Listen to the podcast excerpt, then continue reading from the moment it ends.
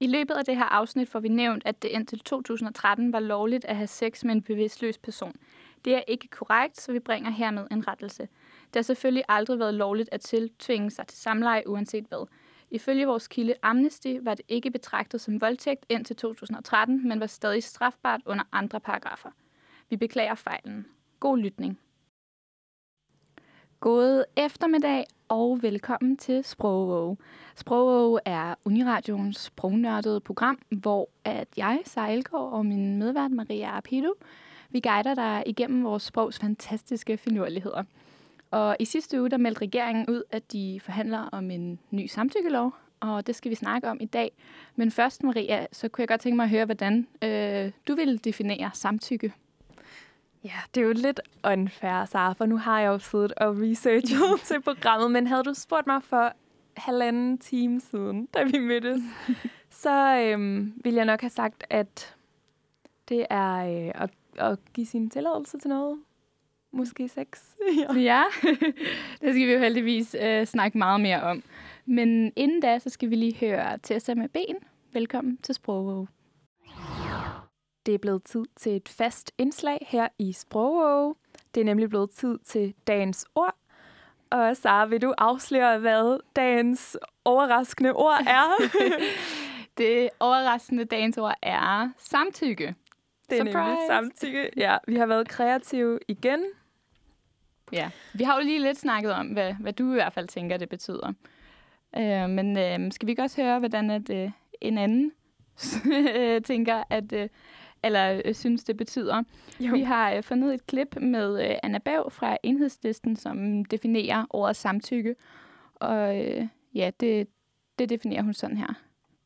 Det handler jo om konteksten, og samtykke er sådan et helt vildt simpelt begreb, som handler om, at vi siger ja eller nej til, hvad andre mennesker gør ved vores mm. kroppe. Og det synes jeg er så grundlæggende. Okay, så for Anna Bav handler det om, at man siger ja eller nej til, hvad man gør med sin krop. Og det er jo en rimelig sådan let tilgængelig definition, vil jeg sige. Ja, det, det er meget uh, simpelt, ikke? Trækker den helt ned, at man siger ja eller nej. Um, men men ja. vi har også spurgt nogle andre, hvad den betyder. Guess who? Vores bedste venner. ja, nemlig den danske ordbog. Så vil du øh, fortælle mig, hvad den danske ordbog siger om ordet samtykke? Ja, fordi at de har faktisk øh, to øh, betydninger. Og øh, den første lyder således. Det at give sin tilladelse til et forslag, en anmodning, en ordning eller lignende, især i juridiske sammenhænge. Og så har den nummer to forslag, eller nummer to betydning, undskyld, som betyder øh, det, det at erklære sig enig i noget. Ja, og det er jo nok den sidste, vi er ude efter, ikke også? Og det kan jeg primært se fra synonym ordbogen, hvor den, den første sådan juridiske mening, det er jo sådan en billigelse, en bevilling, hvor den anden, det svarer til at bekræfte, acceptere noget. Øh, og det er jo det, man bør gøre, når man øh, skal have sex med nogen ifølge den her nye lovgivning. Præcis. Som vi jo øh, ja, tager, øh, går endnu mere i dybden med, øh, og ja, finder ud af, hvad, hvad er det her egentlig for en lov, og hvad har det at sige sprogligt. Øh, men inden da, så hører vi lige fros med blinker. Du lytter til Sprogå på Uniradioen, hvor at øh, Maria og jeg i dag taler om den nye samtykkelov, øhm, og hvad det har at, at gøre med vores sprog, og hvordan det påvirker sproget. Øhm, men, men inden vi skal snakke om den her samtykkelov, så tænkte vi, at det var meget godt at få på plads, ligesom sådan, hvordan man har forstået voldtægt indtil nu. Og øh, oprindeligt så omfattede voldtægtsparagrafen faktisk kun de tilfælde, hvor en mand voldtog en kvinde vaginalt. Og senere er den så blevet udvidet til at gælde alle kombinationer af køn og også andre seksuelle forhold. Øhm, og noget, som, som er lidt vildt, er, som, øh, er, at det var faktisk først i 2013, at det blev ulovligt at tvinge et forsvarsløst offer til sex. Så før 2013 var det ikke ulovligt for eksempel at have sex med en, der var bevidstløs. Er det ikke, er det ikke crazy, Maria? Jo, det er fuldstændig sindssygt. Jeg, altså, jeg faldt også bare lige over det i en eller anden uh, artikel i Berlingske, hvor det bare blev nævnt sådan lidt henkastet, ja. hvor man næsten tænkt, så hvis du har sex med din sovende partner, så var det ikke ulovligt før 2012. Mm, Jamen, nej, altså. det er så vildt. Øhm, og ja, så den, den voldtægtslov, som vi så har nu, som ikke er samtykkebaseret, den lægger vægt på, at der skal have været vold eller trusler om vold til stede, før at det kan dømmes som en voldtægt.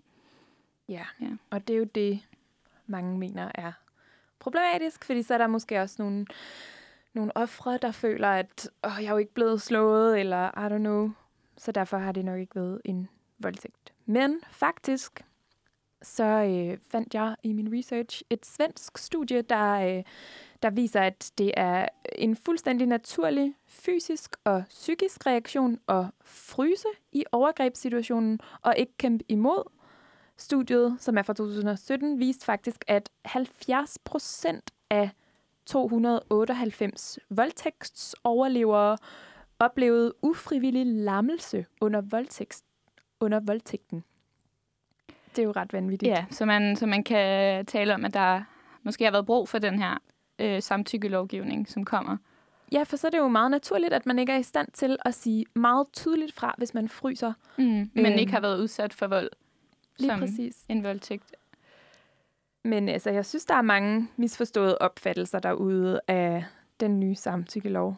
Ikke? Har Jo, du? Ja. Jo, enig. Øh, læser rigtig meget forskelligt. Øhm, og sådan, hvad, og hvad, hvad indebærer det egentlig helt præcist? Ja, der har jo været mange jokes om det her med nydende lyde. Det skal vi nok også øh, det skal vi tale om lidt senere. Øhm, men altså, pointen er, at med en samtykkebaseret voldtægtslov, så er det ikke længere kun tilstedeværelsen af vold eller trusler om vold, der afgør, om der er tale om en voldtægt. Så fokus vil altså være på, om begge parter var indforstået med at have sex, og på, hvad begge parter gjorde for at sikre sig, at der var samtykke. Ja, Mm men altså, vi skal også lige tale lidt om, hvad der så er helt præcist anderledes, og lige gå et spadestik dybere. Og for det er en meget, i meget høj grad en formuleringsting. Det vil vi uddybe lige om et øjeblik, men først skal vi høre Ardi Ardit og Carl William med sangen Idiot. Du lytter til Sprog, hvor Sara og jeg i dag taler om den nye samtykkelov, eller det nye lovforslag om samtykkebaseret øh, voldtægtsparagraf og sådan selve begrebet voldtægt. Fordi det, der er nyt, og det, som den nye samtykkebaserede voldtægtslov ligesom står for, er i bund og grund noget med formuleringen af loven, som ændrer den lidt fra den lov, der var før. øh, så sådan, vil du fortælle mig lidt om, hvordan formuleringen er blevet ændret sig? For jeg tror godt, det kan være lidt svært at finde rundt i. Ja, altså øh, formuleringen er gået fra, at øh, kvinden skulle sige nej til, at hun nu, eller ikke kun kvinden, den som er i situationen, øh, skulle sige nej til, at øh, hun nu øh, rent faktisk skal have sagt ja. Øhm, så øh, det er altså anklagemyndighedernes ansvar at bevise, at kvinden eller den person, som har været i situationen, ikke har givet samtykke. Og før, der skulle anklagemyndighederne bare, eller ikke bare, men der skulle de bevise, at der var tvang eller vold involveret. Og derfor er det ja, en ændring i formuleringen, så ordet samtykke nu bliver en del af lovteksten. Så altså, at hun skal sige ja til ja, hvis hun gerne vil, øh, eller have sagt nej, hvis hun ikke vil. Ja. Øh, ja, så det er det, det blev lidt kringlet, men jeg, jeg håber, at øh, det giver mening alligevel. Ja, jamen, det kan jo være ret svært. Øhm, jeg har fundet aftalepapiret på Justitsministeriets hjemmeside, hvor jeg synes, de formulerer det sådan meget klart. Der har de skrevet sådan her. Indførelsen af en voldtægtsbestemmelse baseret på samtykke vil ikke alene have betydning for, hvordan voldtægtssager vurderes og håndteres af politiet, anklagemyndigheden og domstolene, men vil også bidrage til en generel hold- holdningsændring i samfundet, i det den øger fokus på respekt for andre menneskers grænser og frihed samt retten til at bestemme over egen krop. Så det var måske ikke lige så meget en øh, definition, men mere sådan, hvad det vil medføre. Så håbede er, at det medfører en holdningsændring i samfundet. Tror du, den vil gøre det i virkeligheden? Jamen, det er jo super interessant, og jeg synes også, at det er øh, ikke vildt er det rigtige ord, men altså, fordi man tænker da, når, den her, øh, når de kommer ud med det her lovforslag, sådan at jamen, vil det reelt ændre noget, øh, eller vil det bare se godt ud, at regeringen har, har lavet den her øh, lov. Øhm, men ja, man kan da håbe, at, at det ændrer noget, Øhm, og jeg tror da også, de har fat i noget af det her med, at det måske måske bidrager til, at nu er der i hvert fald mere snak om det, som måske kan være med til at ændre øh, den måde, samfundet ser på det. Ja, altså Eva Schmidt, som er juraprofessor emerita, har i hvert fald sagt sådan her til Berlingske. Kan et lovforslag gøre, at folk vil komme på andre tanker, når de er i situationen og allerede står med bukserne halvt nede? Ja, det tror jeg. Det var det, der skete, dengang man besluttede ved lov, at forældre ikke længere måtte slå deres børn. Mange troede ikke, det ville få betydning. Det viste sig ikke at være rigtigt, sagde hun. Så hun mener altså, at når man ændrer en formulering i en lov, så er det faktisk tilstrækkeligt i nogle tilfælde til også at ændre adfærden hos folk. Ja, hvad tænker du om det? Øh, jamen, altså ja, hvis man har set det ske før, så, så, ja, så, så kan man da håbe, at det også vil, vil ske igen. Hvad, hvad tænker du, Maria, om, om det her? Øh, ja, om det vil påvirke øh, den måde, vi tænker øh, i samfundet? Mm, altså, det håber jeg, det vil. Jeg tror, det største problem vil være sådan alle de her misforståelser, der er omkring, hvad den egentlig betyder. Så det er jo heldigt, at øh, vi dykker ret og grundigt ned i det. Lige om lidt vil vi tale lidt om, hvorvidt voldtægt måske er ved at være et lidt forældet ord om samtykke, om sex. Men øh, først så skal vi høre Min Kind med Anja. Anja med Min Kind her i Sprog, hvor vi i dag taler om samtykkeloven. Øhm, og øh, der synes, jeg synes lige, at vi skal tale lidt om gå, gå, lidt, gå lige et, skrin, øh, et trin tilbage fra den her samtykkelov, og så snakke om ordet voldtægt. Øh, fordi at det er måske nu med den nye samtykkelov, er det måske lidt øh, outdated. Det, det er måske lidt for gammelt ord nu. Hvad, hvad tænker du om det, Maria? Mm, jeg synes i hvert fald, altså hvis pointen er, at vi vil væk fra en kultur, hvor man tænker, at der skal være vold involveret, før det er et overgreb, eller en voldtægt i situationstegn, så er det måske lidt fjollet at bruge et ord for det, som involverer ordet vold. Eller sådan. Ja, fordi at vold, voldtægt er jo sammen, eller at voldtage er jo sammensat af ja, de to vold og tage. Øh, så altså at tage nogen med vold.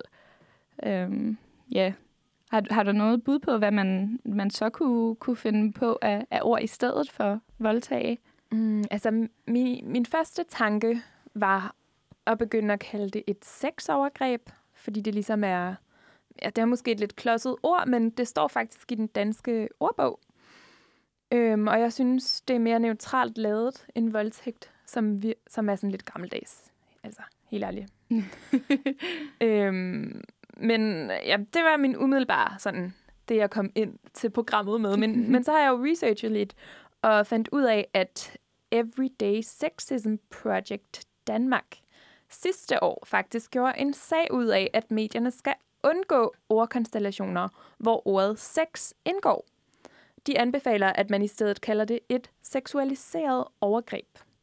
Det bliver, bare, det bliver lidt langt, gør det ikke? Eller, jo, det bliver måske lidt langt, men hvordan synes du, det klinger anderledes? Hører du noget, forestiller du dig noget andet, når du hører seksualiseret overgreb, end når du hører sexovergreb?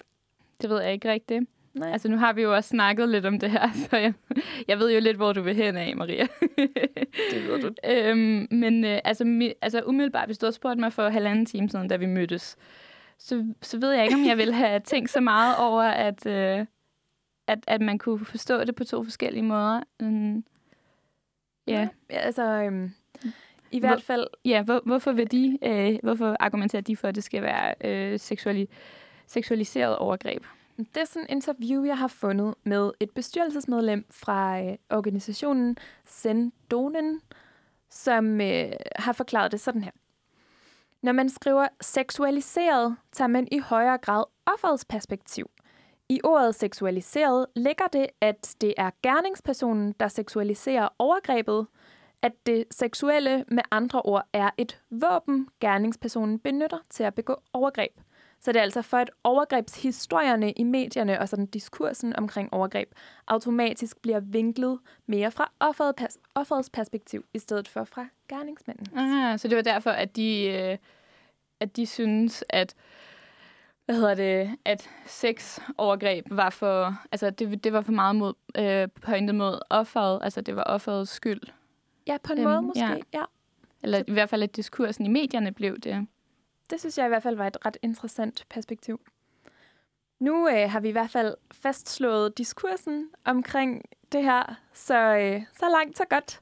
Om lidt skal vi tale om noget lidt kontroversielt. Ja, og det kan jo være, at om et par år, at seksualiseret overgreb øh, kommer i den danske ordbog. Ja, det kan være. Vi slår i hvert fald et slag for det Ja. i dag, at øh, det bliver det. Og lige om lidt skal vi lige diskutere, hvorvidt et nej egentlig altid betyder et nej. Hvilket jo er lidt kontroversielt. Men nu hører vi lige K. og Emil Kruse med Føles godt. Du lytter nemlig til Uniradioen, hvor Sara og jeg er i gang med at tale om samtykke. Og før vi giver jer Sprogogs helt store guide til samtykke, så skal vi lige tale om noget lidt forvirrende ved alt det her samtykke-debat. For betyder et nej egentlig altid nej? Lad os høre, hvad øh, radikal politiker Christian Hegård svarede, da han blev spurgt af en journalist. Kunne ja-lyd være ja, og kunne nej-lyd være nej? Ja. ja, Sarah betyder nej, virkelig altid nej. Ja. Yeah. Uh, ja, vi så og griner, fordi at det, det er lidt, lidt sjovt svar, ikke? Eller sådan, Det er det øhm, flabet svar. Ja, men man kan måske også godt forstå ham. Uh, jeg tænker, øh, uden at vide det, de der politikere må være rimelig træt og sådan noget. Men tilbage til de spørgsmål. Betyder et nej virkelig altid et nej? Hmm, ja, det er jo så lige det. Ja, fordi et interessant kulturelt fænomen, vi har observeret her i Sprogå, og det her står helt for egen regning, men det er, at et nej måske ikke altid betyder nej. Og det kan jo godt være et problem. Det hjælper i hvert fald ikke på den uklarhed, der måske kan være omkring det her med samtykke. Jeg læste et lidt provokerende indlæg med øh, biolog og forfatter Kåre Fogh, som sagde noget lidt interessant i et interview fra 2011, så det er efterhånden længe siden, det må man give ham, men Ja. øh, det er Vigtigt. stadig interessant. Vigtigt lige at pointere, det er fra 2011. Ja, det var en anden tid. Ja. Men han sagde i hvert fald, at det er et generelt træk i dyreriget generelt, at hannerne skal være meget sådan pågående, og hunderne skal være lidt kostbare. Og først efter mange forsøg skal hunderne så give efter. Og det er for at sikre, at de svage hanner bliver sorteret fra og ikke får nogen afkom. er det ikke vildt, så? Altså, jeg står bare som et stort spørgsmålstegn lige nu. Men altså, det er jo sikkert rigtigt nok, men der, hvor KFO måske bliver lidt kontroversiel, altså fordi hans tese er, at præcis det samme så skulle gøre sig gældende hos mennesker. Mm. Og det kan jo godt være lidt diskutabelt. Og for at diskutere det her, så bliver vi nødt til lige at tage udgangspunkt, vil jeg godt lige gendrive, i en eller anden antagelse om, at mænd scorer kvinder, og at det er de to køn. Det tager vi lige udgangspunkt ja. i, og det ved vi godt, at det ikke altid er sådan. Vi, vi sætter det lige helt op sort og hvid, øhm, for lige at diskutere det her med, om et nej egentlig betyder et nej. Præcis, så I må ikke blive provokeret Nej. derude. Vores kære lyttere, det. ja. Men altså, at kvinder nogle gange siger nej, når de i virkeligheden mener ja. Ja. Det sker jo nogle gange. Lad os bare sætte op, måske på et diskotek eller et eller andet, man er ude med nogle veninder, og kommer en fyr hen. Man er måske lidt i tvivl om, om man, man tør gå med, fordi hvad tænker veninderne nu, som man siger måske nej i stedet? Ja, er man så billig, fordi man bare med det samme er sådan, ja, jeg vil godt med hjem. Præcis. Og så siger nej i stedet. Øhm, ja, Så jeg ved ikke, om Korfos tese altid gør sig gældende. Det gør den nok ikke. Men jeg synes at have observeret noget lignende. Jeg tror ikke, det er, at det skyldes biologi, sådan som han påstår, men jeg tror, det er et kulturelt fænomen, hvor det godt kan føles lidt skamfuldt for nogle kvinder måske at sige ja til et tilbud om sex lige med det samme. Så man siger altid lige, ej, nej, det går ikke, og sådan noget. Samtidig med, at man med sin kropsføring og sin stemme signalerer det modsatte. Mm. Og det er jo også lidt der, hvor at den her samtykkelov jo måske lidt strider mod hinanden. Eller sådan, fordi at de sætter det jo også, øh, ham, øh, Christian Hegård sætter det jo også op meget sort og hvid. Eller også det der med, sådan, at man et, ja, et ja betyder altid ja, og et nej betyder altid nej. Og sådan. Men samtidig så siger de jo også det der med, at kys, øh, som vi jo hørte Jonathan Spang øh, sige tidligere, at der står i i lovforslaget, at kys, altså at det også er, er samtykke og krops, øh, hvad hedder sådan noget, gestikulering og sådan noget, også er samtykke. Præcis, men så når man siger nej, og så bare med alt, hvad man har, viser Mm. ja, så er det da klart, at det er forvirrende. Og så forventer man, at manden i vores eksempel her bliver ved med at presse på, og til sidst så giver man efter og siger ja, og så har man stadig sin ærbarhed, eller hvad vi skal kalde det. Ja, selvom man har haft lyst til at sige ja lige fra starten. Ja, så her i Sprogov vil vi bare lige slå et slag for, at man modarbejder den kultur, og bare siger ja med det samme, hvis man har lyst, fordi på den måde, så kan vi normalisere det her problem. Og det er ikke mindre ærbart at gå med hjem med det samme, hvis det er det, man har lyst til. Præcis. Om lidt går vi et lille spadestik dybere og taler om, hvordan man så rent faktisk giver samtykke. Men først skal vi lige høre Yakuza med Balenciaga. Du lytter til Sprogov denne dejlige onsdag aften. Er det ved at... Ja, det er aften. Klokken er 20 minutter i 6. Øhm, og øh, Maria og jeg taler i dag om øh, samtykkeloven øhm, og formuleringen omkring den. Øhm, og som vi også har snakket lidt om, så har der været en del forvirring omkring øh, en, en formulering i aftalen om den her samtykkelov. Jeg har i hvert fald hørt... Øh, øh, ofte hørt, oh, sorry, jeg har ofte hørt folk joke øh, om, at man pludselig øh, skal til at have papir og blyant frem og underskrive en kontrakt, for eksempel. For så Ja. har man den endelige samtykke. Det ved ikke, hvad, hvad, Maria, har du også øh, stødt på en masse jokes omkring den her samtykkelov? Jeg føler bare, det er sådan en rigtig almindelig misforståelse, især måske blandt sådan den lidt ældre generation, som ikke helt forstår behovet for det her. Og sådan, altså, når så skal man stå lige pludselig, og så skal man have en kontrakt frem, som man skal underskrive.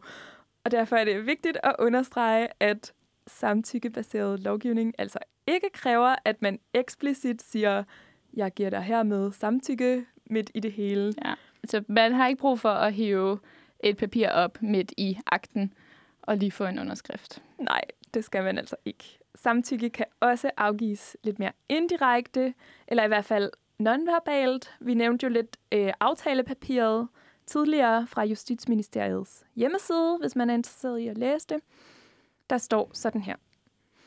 Handlinger, der kan være udtryk for et samtykke til samleje, vil for eksempel kunne være kys, berøringer, nydende lyde eller relevante bevægelser. For eksempel, at man vender sig mod den anden person, selv hjælper med at tage sit undertøj af, udfører samleje bevægelser eller lignende. Ja, og jeg kan jo godt lidt forstå, at der er blevet lavet lidt sjov med det her. Det her med lyde og bevægelser, ikke? Jo, jo de, de er måske lidt selv udenom det. Ja, for det lyder bare akavet. Og det synes jeg... ja. Nydende lyde. Nydende lyd, ja, hvad er en nydende lyd? Altså sådan, Ja. og det synes journalisten fra TV2 også var lidt akavet, da han spurgte politiker Christian Hegård igen, vores yndlings, åbenbart, øh, om han ikke ville definere, hvad en nydende lyde var på tv. Det lød sådan her. Nu vil jeg ikke komme med nogen lyde, men jeg synes, det er lidt at latterliggøre det, at sige, at det skal være, give eksempler på en lyd, øh, hvor man giver samtykke, og en lyd, hvor man ikke giver samtykke. Øh, og, fordi det er jo ikke alene det, det handler om. Øh, det er jo øh, den episode og den oplevelse, hvad man er i, og, og situationen omkring det. Så selvfølgelig kan man ikke komme med en lyd, hvor at, øh, man giver samtykke, og en lyd, hvor man ikke giver. Fordi der kan være forskelligt, hvordan personerne de ligesom øh, afgiver det. Ja, så det er forskelligt, hvordan personerne afgiver de her øh, nydende lyde, og det er op til konteksten. Ifølge Christian i hvert fald. Christian Hegård. Ifølge Christian. Ja, der, det er blevet lidt en meme, det her klip, fordi det er jo bare lidt latterligt, at han så skal, altså forventede journalisten så, at han skulle stønne ind i mikrofonen, eller hvad, eller sådan. Det er jo sådan lidt latterligt. Ja, om lidt er du forhåbentlig klar til at quiz mig lidt, Sara. Ja, Ja. det, det er jeg i hvert fald. Men først hører vi lige King med No Hablo Ingles. Det er tid til endnu et fast indslag i sprog, nemlig quiz. Sara, øh, har du forberedt en, er det en samtykke-quiz? Jeg er meget spændt på, hvad du har fundet på. Ja, fordi jeg vil sige, det var lidt svært inden for emnet. Så jeg sådan, øh, har øh, sådan gået 10.000 skridt bagud og har kigget sådan på øh, sex generelt. Øhm, og sådan sexforskning og sådan noget. Okay. Så det er sådan, det, det, det, det handler måske ikke så meget om samtykke, men så igen, sexforskningen har gjort måske, at vi er kommet hen imod den samtykkelov, som øh, kommer. Så øh, vi har øh, første spørgsmål.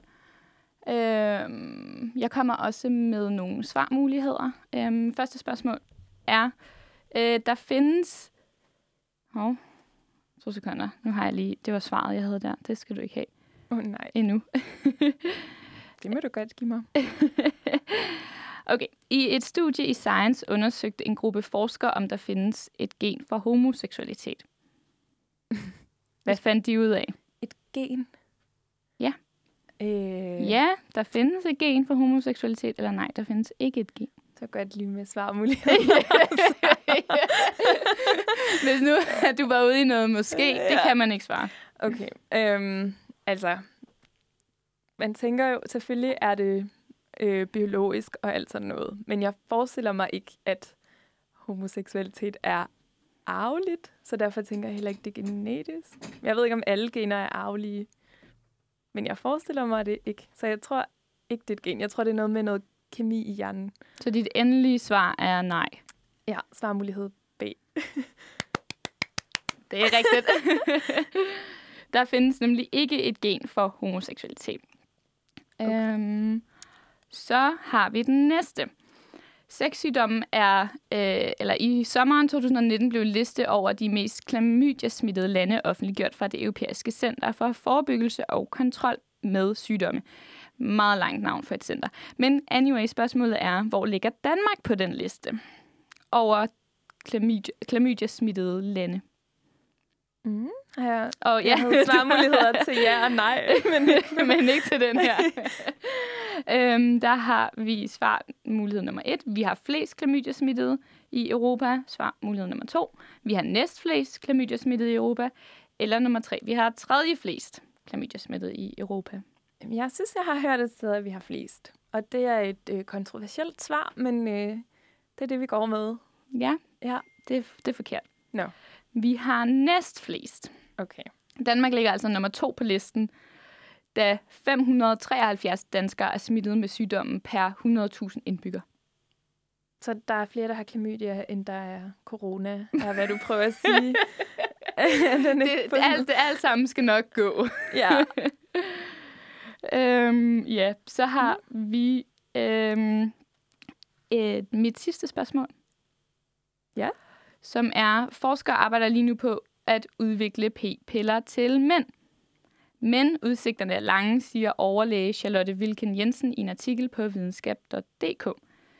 Ifølge øh, de her forskere, som arbejder på at udvikle de her p-piller til mænd, hvornår kan vi så muligvis regne med en mandlig p-pille? Øh. Ej, det var da et tavligt spørgsmål. øhm, Ja, det, jeg får øh, ja, du får lige lidt muligheder. Øh, 2030, 2040 eller 2050. 2030? Det er korrekt. Er det korrekt? Ja, så det er altså ikke om særlig lang tid. Så er det da tavligt at sige, det har lange udsigter, Ja. og så er det den korteste Men det- udsigt. det var et trickspørgsmål, var det? Ej, men det er jo også det er jo ikke hende Charlotte. Øh, det, er jo ikke, det er jo ikke hende, som mener, at øh, den er klar i 2030. Det er jo de forskere, som, øh, som arbejder på den. Det er rigtigt. Men øh, Men så vandt jeg. ja, det, det gik da overraskende godt. Ja. Nå, men tak for quiz. Ja, det var så lidt. Lad os fejre din sejr med Bette med fin regn. Klokken er 5 minutter i 6, og det betyder desværre, at sprog er ved at være slut for i dag. Men hvis du ikke har fået tilfredsstillet dit sprognørdede gen her til eftermiddag, så bare rolig. Fordi at vi er tilbage i din radio igen næste onsdag mellem klokken 5 og 6. Og ellers så kan du også gå ind og catche op med vores tidligere afsnit, der hvor du lytter til dine podcasts. Så må du bare have en rigtig dejlig aften. Tak fordi du lytter med.